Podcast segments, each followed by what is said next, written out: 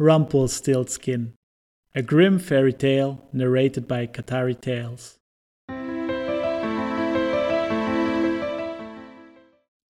Once there was a miller who was poor, but who had a beautiful daughter.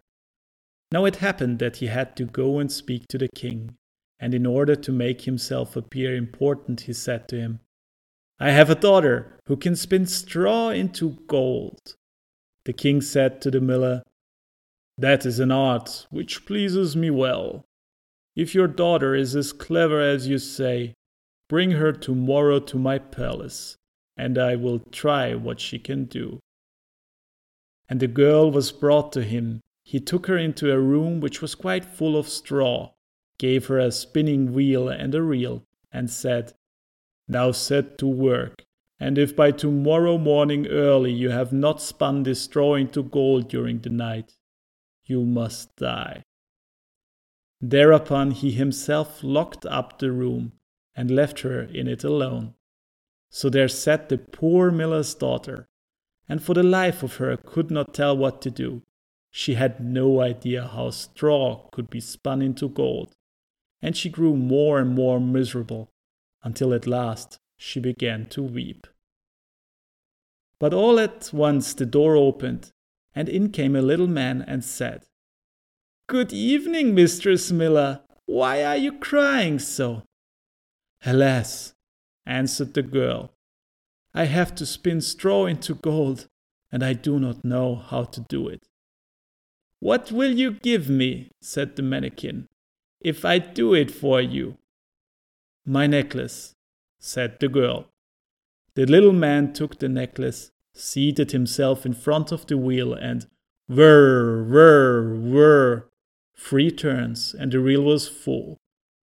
Then he put another one and whir, whir, whir, three times round, and the second was full too. And so it went on until the morning, when all the straw was spun and all the reels were full of gold. By daybreak, the king was already there, and when he saw the gold, he was astonished and delighted, but his heart became only more greedy. He had the miller's daughter taken into another room full of straw, which was much larger, and commanded her to spin that also in one night if she valued her life. The girl knew not how to help herself and was crying, when the door again opened and a little man appeared and said, What will you give me if I spin that straw into gold for you? The ring on my finger, answered the girl. The little man took the ring, again began to turn the wheel, and by morning had spun all the straw into glittering gold.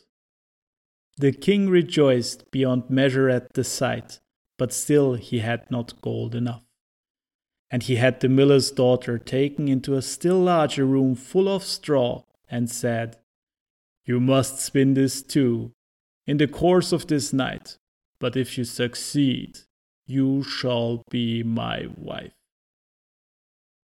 Even if she be a miller's daughter, thought he, I could not find a richer wife in the whole world. When the girl was alone, the mannikin came again for the third time and said, what will you give me if I spin the straw for you this time also? I have nothing left that I could give, answered the girl. Then promise me, if you should become queen, your first child. Who knows whether that will ever happen, thought the miller's daughter.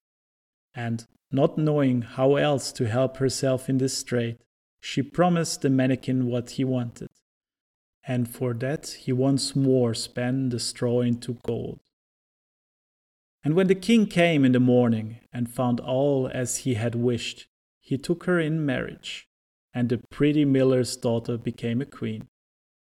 A year after, she had a beautiful child, and she never gave a thought to the mannikin. But suddenly he came into her room and said, Now give me what you promised. The queen was horror struck and offered the mannikin all the riches of the kingdom if he would leave her the child. But the mannikin said, No. Something that is living is dearer to me than all the treasures in the world. Then the queen began to weep and cry, so that the mannikin pitied her. I will give you three days' time, said he.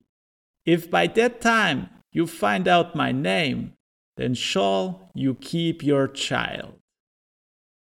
So the queen thought the whole night of all the names that she had ever heard, and she sent a messenger over the country to inquire, far and wide, for any other names that there might be.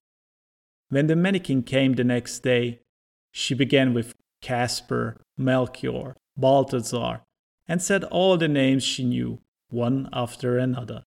But to every one the little man said, That is not my name. On the second day, she had inquiries made in the neighborhood as to the names of the people there, and she repeated to the mannikin the most uncommon curious. Perhaps your name is Shortribs, or Sheepshanks, or Laceleg. But he always answered, That is not my name. On the third day, the messenger came back again and said, I have not been able to find a single new name. But as I came to a high mountain at the end of the forest, where the fox and the hare bid each other good night, there I saw a little house. And before the house a fire was burning, and round about the fire quite a ridiculous little man was jumping. He hopped up on one leg and shouted, Today I bake, tomorrow brew, the next I'll have the young queen's child. Ha! Glad I am that no one knew that Rumpelstiltskin I am styled. You may think how glad the queen was she heard the name. And when soon afterwards the little man came in and asked, Now, mistress queen, what is my name? At first she said, Is your name Conrad? No. Is your name Harry? Now, Perhaps your name is Rumpelstiltskin.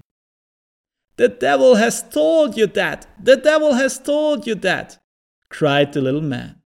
And in his anger, he plunged his right foot so deep into the earth that his whole leg went in. And then in rage, he pulled at his left leg so hard with both hands that he tore himself into two.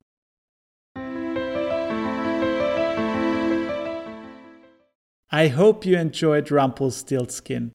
In the following episode, I will talk about curiosity, how this relates to our story, and how can you use curiosity to improve your life. Thank you for listening. If you enjoyed this episode, subscribe to the podcast and the YouTube channel so I can bring more stories into your life.